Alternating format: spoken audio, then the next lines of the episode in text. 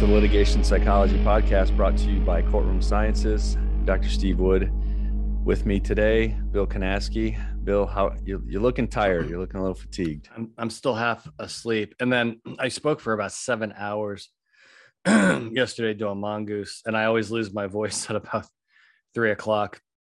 But it was cold, cold as hell across the country this week and they were pumping the you know the heat in the room and you know that dry air. So uh, yeah. my voice is shot. Uh my flight was delayed. I didn't get back until late. And uh and yet here you like, are. I, I feel terrible. I feel terrible. But you know we've got a podcast to do and we have a great audience. So i'm gonna i'm gonna tough through it. Uh how are how are you doing on your end? Good. Like i said cold here and we're surviving you know cold for texas weather but yeah I looked. Yeah, I looked it up north. They have no sympathy for us up north. No, so. no, no, they don't. Okay. Uh, today's topic is actually a very serious topic, and I just dealt with it this week. Um, PTSD, post traumatic stress disorder. Now, everybody thinks they know what this is. Um, there's many different levels to PTSD, and I think it's obvious. You know, PTSD uh, became a diagnosis um, it's not a new diagnosis, but it's relatively new compared, to, you know, when you look at medicines and, and psychology, um, is that um, you know people coming back, you know, from uh, from from from war. Uh, you know, we're having we're having various symptoms that were lasting that were really impacting their lives, impacting them mentally and physically, and uh, I think war is probably the most, uh, you know, bullets flying over your head and mortar rounds going off right next to you uh, you could see how that could that that could have a severe psychological impact. Um, however, there are other things in life that can cause uh, PTSD, and I'm seeing this uh, in, in in witnesses, and it's not. I wouldn't say it's frequent, but it's out there. It's definitely out there. And you and I do a lot of uh, work in the transportation industry, and um, I've been dealing uh, with several cases where I'm, you know, helping train a uh, a truck driver uh, for deposition, and um, I'm seeing it a lot. Uh, so in other words, post accident PTSD. Now, my I've had family members and friends of PTSD post auto accident. Um, I was in a terrible accident about 25 years ago, and car rolled over and caught on fire. I mean, that's the kind of thing that sticks with you, Steve, right? And you know, you see some of the carnage from some of these trucking accidents from the dash cam video, which we have to talk about how that can um, ignite P- uh, PTSD symptoms uh, by watching that. Uh, but this is something uh, which is really serious. And I think defense counsel needs to um, be having that on the radar for any case. It could happen in MedMal, right? Um, you're a physician or you're a nurse, you know, your patient codes right? Or you have a very difficult, say, birthing case and mom dies during birth. Well, that's going to stick with you as the doctor and nurse and can certainly cause PTSD. And again, there's different levels of it. Uh, what, what's been your experience with, you know, working with witnesses that still like maybe months and months has gone by, sometimes even a year, and you're, you're doing your witness training with them but you can tell the emotions are, are still raw and it's affecting how they're uh, how they're thinking and how they're responding to things yeah when when i when i see that or i you know i sense that i typically just kind of stop the training and more or less just spend yeah. time talking with them and getting it's a therapy a session at that point exactly and getting a sense for what their thoughts are what's still holding you know what yeah. are they still dealing with what are the things that that are still causing them issues and rather than continuing with the the training just focusing on that because yeah to your point it happens across a bunch of different yeah. case types and you'd think there's certain ones but we've, we've seen it across multiple different ones on multiple different occasions. Yeah and um, like you said so it happened to me this week where you know and we typically don't meet the witnesses until we you know until we get in front of them and uh, i was working with the truck driver and it was very clear what was going on. And the first half a day i mean from nine till noon we I purposely, because you know, I'm I'm I'm I'm I'm driving I'm driving the machine, uh, you know, and the attorneys uh, we we had a plan, and we didn't even much less talk about the case for the first morning because this driver had to vent. This driver's going through all kinds of stuff. Now it's from the the accident, which what which which was like over a year ago. But I could I could tell you this, and I told the attorneys during the break, I'm like, we can't just jump into this case. We're going to make this witness worse. And then on top of that, which we have to talk about at the end of this podcast, he was getting no treatment whatsoever, no psychological treatment. so let's go to the beginning.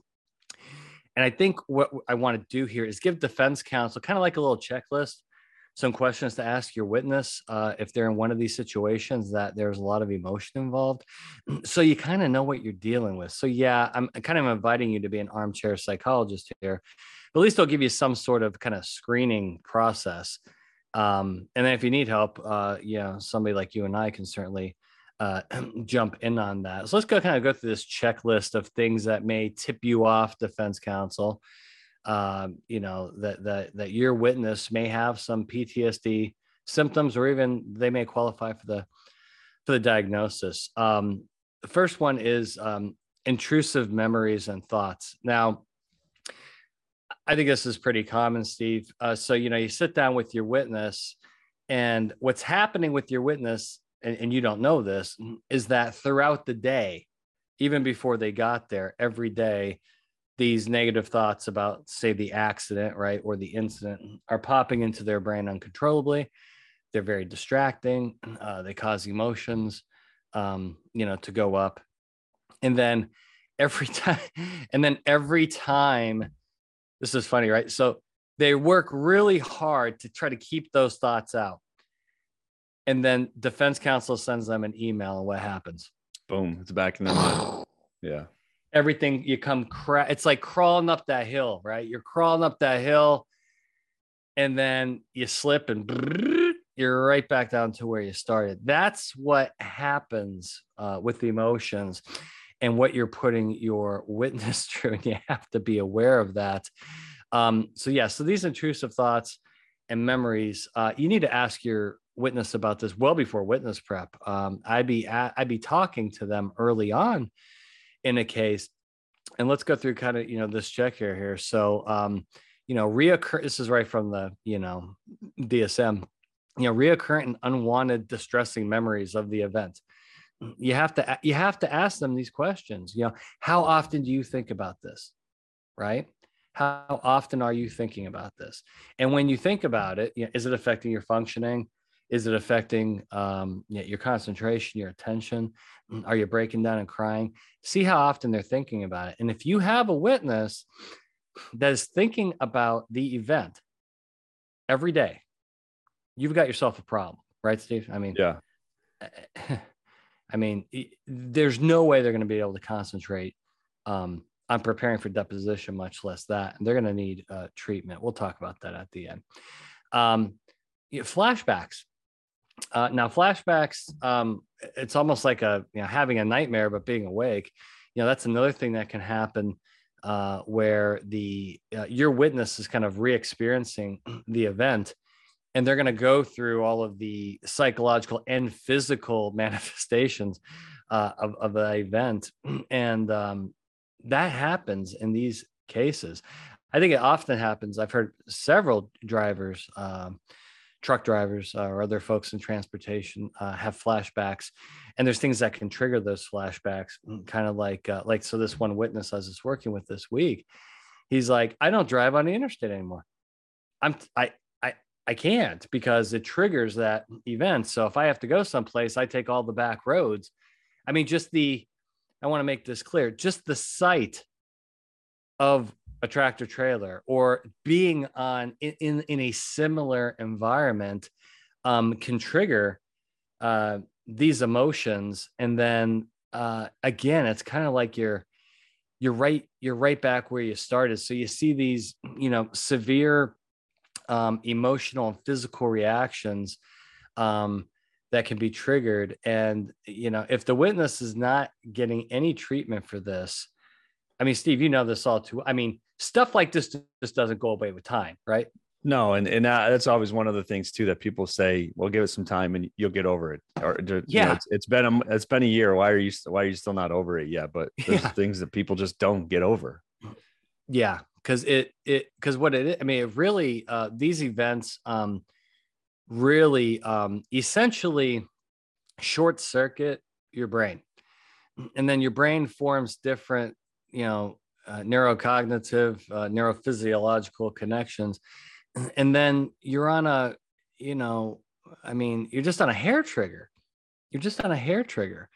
Um and so these things uh so your witness just by okay i say just by talking to your witness about the case can you know get all these physical and psychological symptoms you know fired up again. But think about this. If it's a transportation case maybe the drive to your law firm you know, right? So one thing that maybe you can do, depending on where your witness is is to say, "Hey, how about we come to you?" Right? We can sit at your living room table, assuming there's no distractions, or we could get something, you know, maybe uh, an office closer to your home where you're not going to have to get in the interstate, uh, and get into an environment in which you're not, you know, you're not, you know, triggering triggering these types of uh, these types of symptoms. Now, I'm not a big fan of doing any type of witness prep or training outside of a litigation legal environment because I think the witness needs to be prepared for that because that's typically where they're going to be deposed. But Steve, I think you would agree. I, I think this is an exception to the rule, right?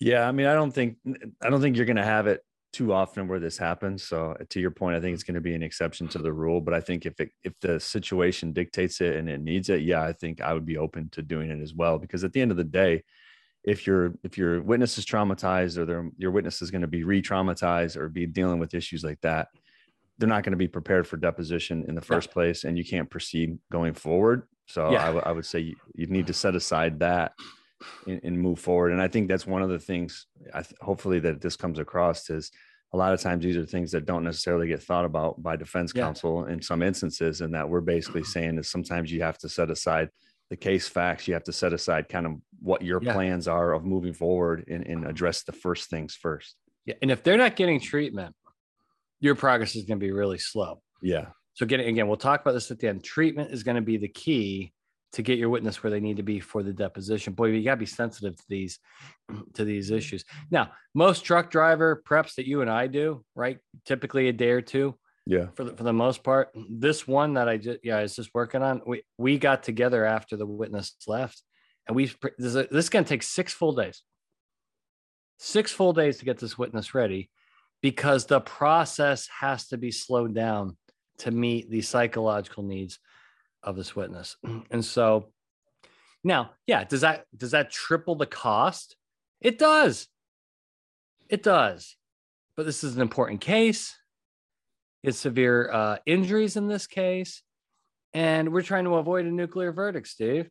So, yeah. And so, if the insurance company is to be like, well, that's ridiculous to have to take, okay, well, ins- okay, insurance people, listen to this podcast. I mean, you may you ask your defense counsel right i bet you don't do this insurance claims specialist. Ask your defense counsel how's our witness doing psychologically? How are they doing emotionally? And stop with the why are you taking so long to prep them why? I t- i'll tell you why uh, insurance claims specialist because we don't want a nuclear verdict. That's why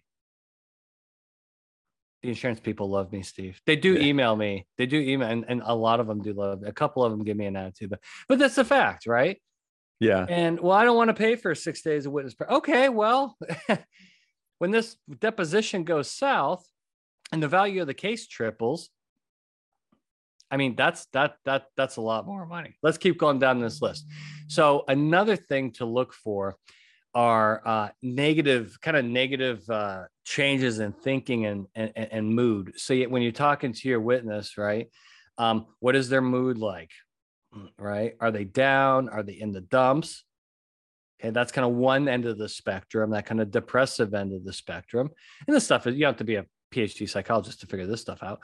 And the other end is that uh, they're wound up really tight. They got that anxiety, fearfulness. Um, to do a little assessment of that, ask them how they're doing, but then to really get into their thought patterns, okay? Because their thoughts can get, and you and I just published a paper on this, right? Yep. Cognitive distortions. And one of them can be that, you know, they have hopelessness about the future. They have very negative thoughts about the world. This whole, well, you know, why did this happen to me? I, you know, the, the universe is against me. That's my favorite because when things suck in my life, I just go blaming the universe. Um, but um, you know, maybe it's affecting. Um, you know, it has impacts on memory. You know, trauma has impacts on memory, and that's a big part of deposition. And so, again, back to this story from this week. Um, this this this driver I was working with, Steve, he was so upset when he couldn't remember something and beating himself up. Can you talk a little bit about that? Because I was because I was like, it's okay. Like if you don't remember something, I mean, I think a normal witness feels bad when they don't remember something. Yeah. But people that have experienced trauma, I think that can that can escalate.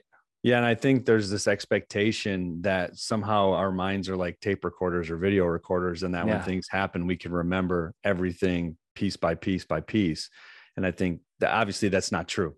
So, I, and especially in traumatic instances where you're going to have more of spotty instances where you may remember bits and pieces, and I think that's more actually appropriate than if you had it memorized down to the minute and the second. I'd actually be very surprised and suspect of whether or not you're you're telling the truth. Yeah. Yeah. So the good thing is by the by the end of the first two days, uh, we were doing we were dabbling in some mock questioning, and he was able to say, you know, I don't remember, right, or I don't know something, and he wasn't feeling as bad about it. But he here's what he would do, right? So he would we'd do the mock question, and he would say, I don't remember, right? And then we'd keep going. And the moment we took a break, he'd be like doing one of these, like, God, I feel terrible that I don't. It's like stop with it. Yeah. So he was able to pull it off in the Q and A, but mm. still felt bad about it. So again, the the work you have to put in with these folks that have been through significant trauma, like an accident, right? This is going to take time. This may triple the amount of time, but you know, if if you're in the business of trying to get cases resolved, or you're going to try to get a win, that is what it that's what it takes.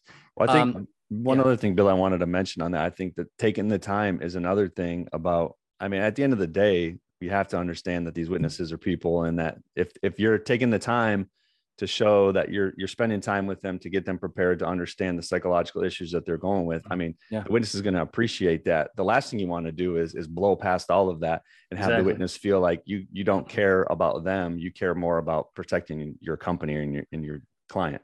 Yeah, uh, defense counsel, you make a lot of mistakes here, right? I mean, that's the and we've been we've been preaching this forever. You know, you you start off every one of these conversations, phone calls. How are you doing? How are you? Tell me about you. Do not talk about the case. Stop it. Gosh, gonna make them worse. Uh, another area, Steve, to kind of dig around in, and you may have to do this with every time you talk to the witness, just because things are to change. Um, you know, talk, you know, how are your relationships? You know, are you married? Do you have a significant other? Do you have kids? What's your social life like? And and and see, are they distancing themselves and isolating themselves to stay away from everybody? Right. Or are they able to um, you know, use their family and social support and they're doing things and they're they're really uh leaning on people. Um Steve, I, I've had some witnesses that you know they lock themselves in a dark room and they don't they don't want to talk to anybody because they feel so bad. And then you know that's not that, that's not going to help uh, anything. So one of the things i do is i ask them about that and i do encourage them. I ask them like who is your social support? Right? Who do you talk to? Who can you lean on? But again at the end of the day if there's no treatment for this stuff it could take years steve and sometimes never to get over this shit.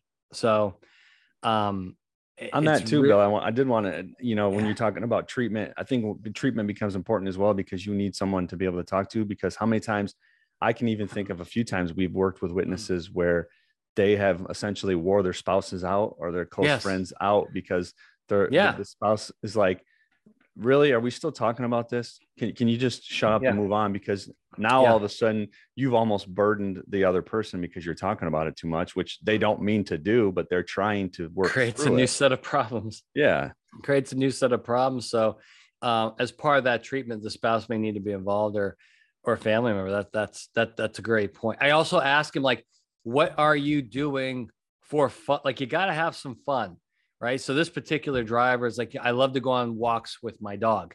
Hey, hey, awesome, right? Or you like to, you know, watch sports on TV. Keep doing the encourage, you know, encourage doing those things um, I, I think is really important. Versus again, if you go sit in a dark room for eight hours, uh, it's not going to help. It's not going to help anything. So, so these are some of the questions you should be asking your witnesses well before you're talking about this case, and you should be getting updates on how they're doing. And you want you want to see some progress. And if it's getting worse, you need to adjust accordingly. I mean, what defense counsel is not aware, and again, it's not your fault, defense counsel, but you can make your witness substantially worse by the way that you're communicating with them. Okay. So let's kind of avoid that. I think you have to also ask them um, and then kind of assess this in person. Again, are they on the hair trigger type of reaction? so, this again, back to this story from this week, this case study. Um, he said, uh, so we're going to do some mock questioning on day two uh, and kind of you know bite-sized chunks and we talked about you know hey don't get upset don't get angry when you get challenged right don't get upset when the attorney you know rolls their eyes at you right and he's like so you don't want me to be combative i go exactly i go that's not going to help and of course you know 30 minutes later he's screaming answers back and i said okay time out and I looked at him like, remember we just I like don't be combative. And he, I swear to God, he looks right at me. He's like, I'm not being combative. I'm like, yes, okay, hold on. Hey, everybody breathe. Everybody breathe. He's like, I'm not being combative. I'm like, yeah, yeah, you are being combative. and so, you know, you have to you have to assess them. Are they on that hair trigger? Because a witness like this, remember, they're emotionally vulnerable. And if a plaintiff attorney turns up the heat, right, which is a Yeah. common kind of common maneuver, this this witness will likely fly off the handle pretty quickly. So they're going to have to get that extra work in to be desensitized and work on some emotional control things. And again, you and I can do that with this witness. It's going to take some time. It with now without treatment, we can still do it.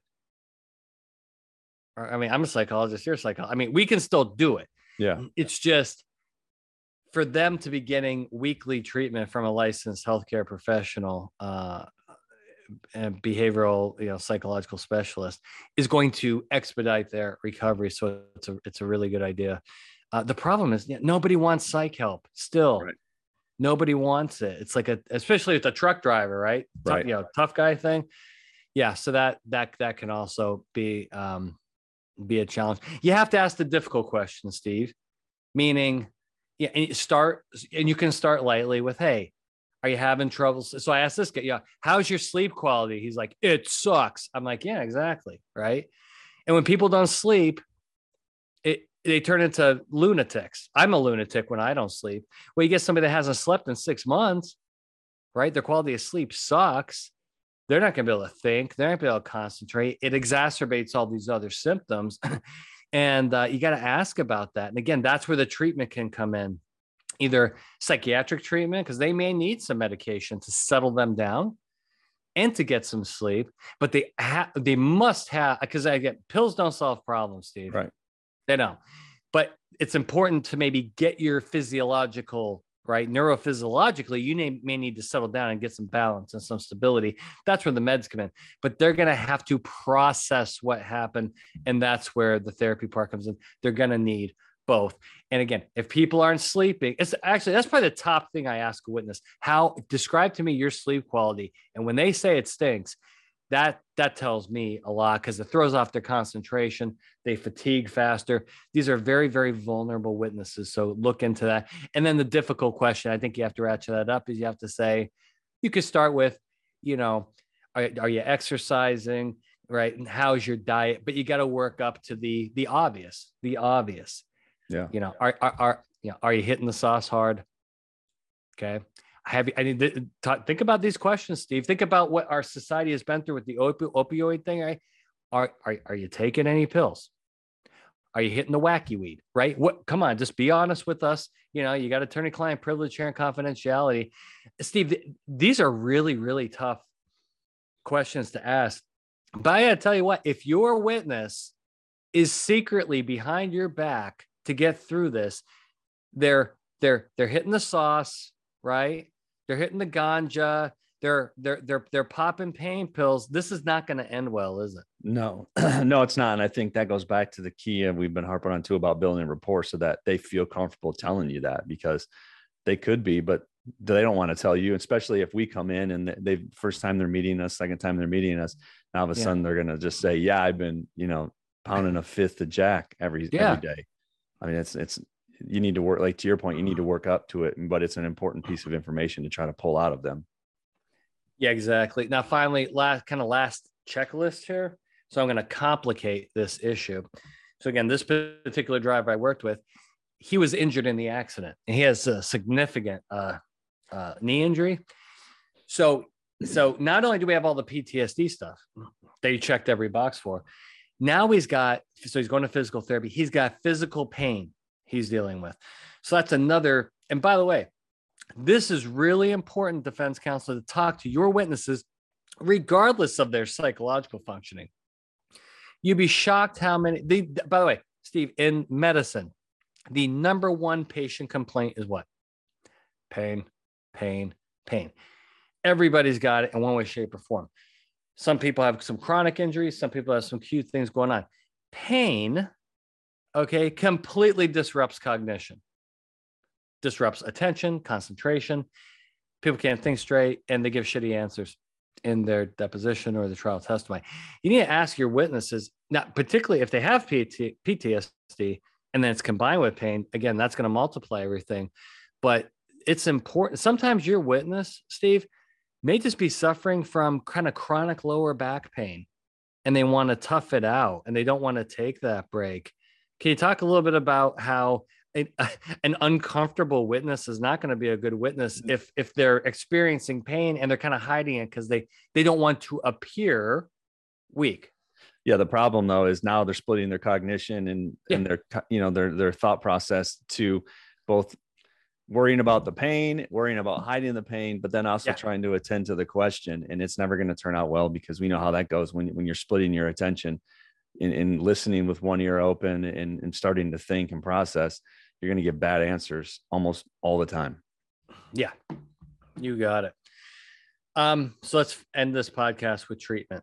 Um, there's a huge barrier to psychological um, intervention in this country. There always has been. I think it's getting better recently, particularly post COVID, because so many of us lost our minds. Uh, and now you have, if you've noticed, which by the way, this was supposed to happen tw- when I was in graduate school. One of my professors is like, you know, Bill is like, we are going to do online therapy and it's going to change the world. That that was in that was in 1999 2000. Well, it finally I mean it's 2000 it, it took 25 years. Um it's a shame it took 25 years. But now you have like BetterHelp. You see, I mean half the podcasts I listen to are sponsored by mental health Yeah. online therapy. I mean therapy's at your fingertips. So the access to it is amazing and uh, regardless of where you live or where you go. Um, and so I think it's very important to, again, you have to ask the question to your witness is, hey, d- do you need help? Or I think you need help. And either get them, there's a couple different ways to do it. Um, if they're still an employee of the company, you oftentimes they can go through workman's comp or go through HR that can handle everything. Okay. If they're a former employee employee and they have health insurance, right, they can go to their primary care provider and, and get a referral. Or if none of that, you know, they can, you know, they can get online and you know, and, and register, um, you know, to get some mental health uh, help. But with PTSD, it's got to be every week, sometimes even twice a week, um, because all those really tough feelings need to be need to be uh, processed. And I can promise you, it's not going away. You can run, but you can't hide, Yeah. right, Steve? I mean, Yeah. you, we talked about what happened, you know. So So again, back to this, and we decided not to do this because it was my call. The attorney looked at me during one of the breaks on day two and said, Should we play the dash cam video? And I was like, F no. F no, we're not playing the no, no, no, no, no. I, I I've done all this work over this day and a half to get this person. We're not going to roll back down the hill and, and cause a panic attack. He's not ready for the video. He's not ready. And that video, uh, and there's a couple different ways to handle this. Um, bite-sized pieces. You can't. Okay, so if you're dealing with somebody that has a traumatic emotional right response to something, right? Dash cam video is pretty brutal. Yeah, brutal, right? And say it's five minutes long. You don't just you know click on the link and hit play and just sit there with your witness, right? And let them re-experience the trauma. Stupid happens all the time. I've uh, well on this uh, this uh, uh, I can't talk about that case, but a very very bad case that the entire thing's on video. We were we, we I went through and took like 20 still shots of the video.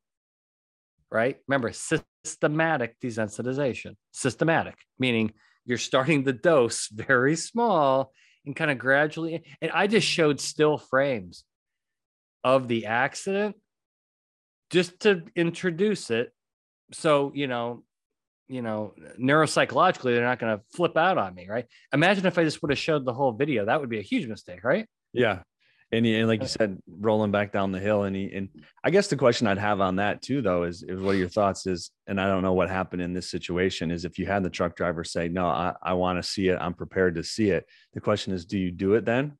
Here's the thing. If they're not in, now if they this is where it gets really really complicated and and what and i can help make this call if i'm on the litigation team even though i don't have a patient provider relationship with the with, the witness i still have a psychological relationship with them and i have the background and training and skill set to deal with this stuff.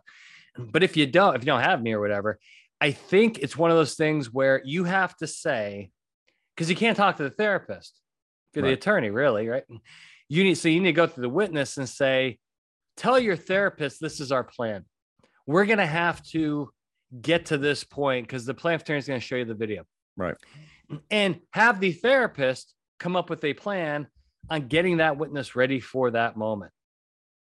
Okay and then hey what did your therapist say? My therapist said to you know it's going to take a couple okay and then you wait a couple weeks. Because here's the thing as defense counsel you can completely torpedo your case by exposing them to negative stimuli that is going to take them right back where they started and they'll be emotionally devastated and they'll never be a good witness. Agreed. So, i think that's that, that that's definitely a tough thing though that needs to be thought about right? Because you think yeah. what's the big deal? Uh, they're going to see it from plaintiff's counsel anyway so let's just go ahead and show it to them now but i don't think it's that easy. Yeah. And so now if the witness again, this is the key. Witness says, hey, because, and by the way, I've been down this road before, and sometimes it's okay and it's necessary and it works. Everybody's wired differently, Steve. And, you know, I mean, you, your wife, my wife, your friends, our colleagues, people handle trauma different, right? Now, me personally, hey, I've been through trauma, you've been through trauma. I'm a very let's rip this band aid off now. Yeah. It's going to suck. It's going to hurt that's just the way I am. Other people are like, oh, no, let's just go inch by inch. I'd rather have a little pain at a time than all at once. Right.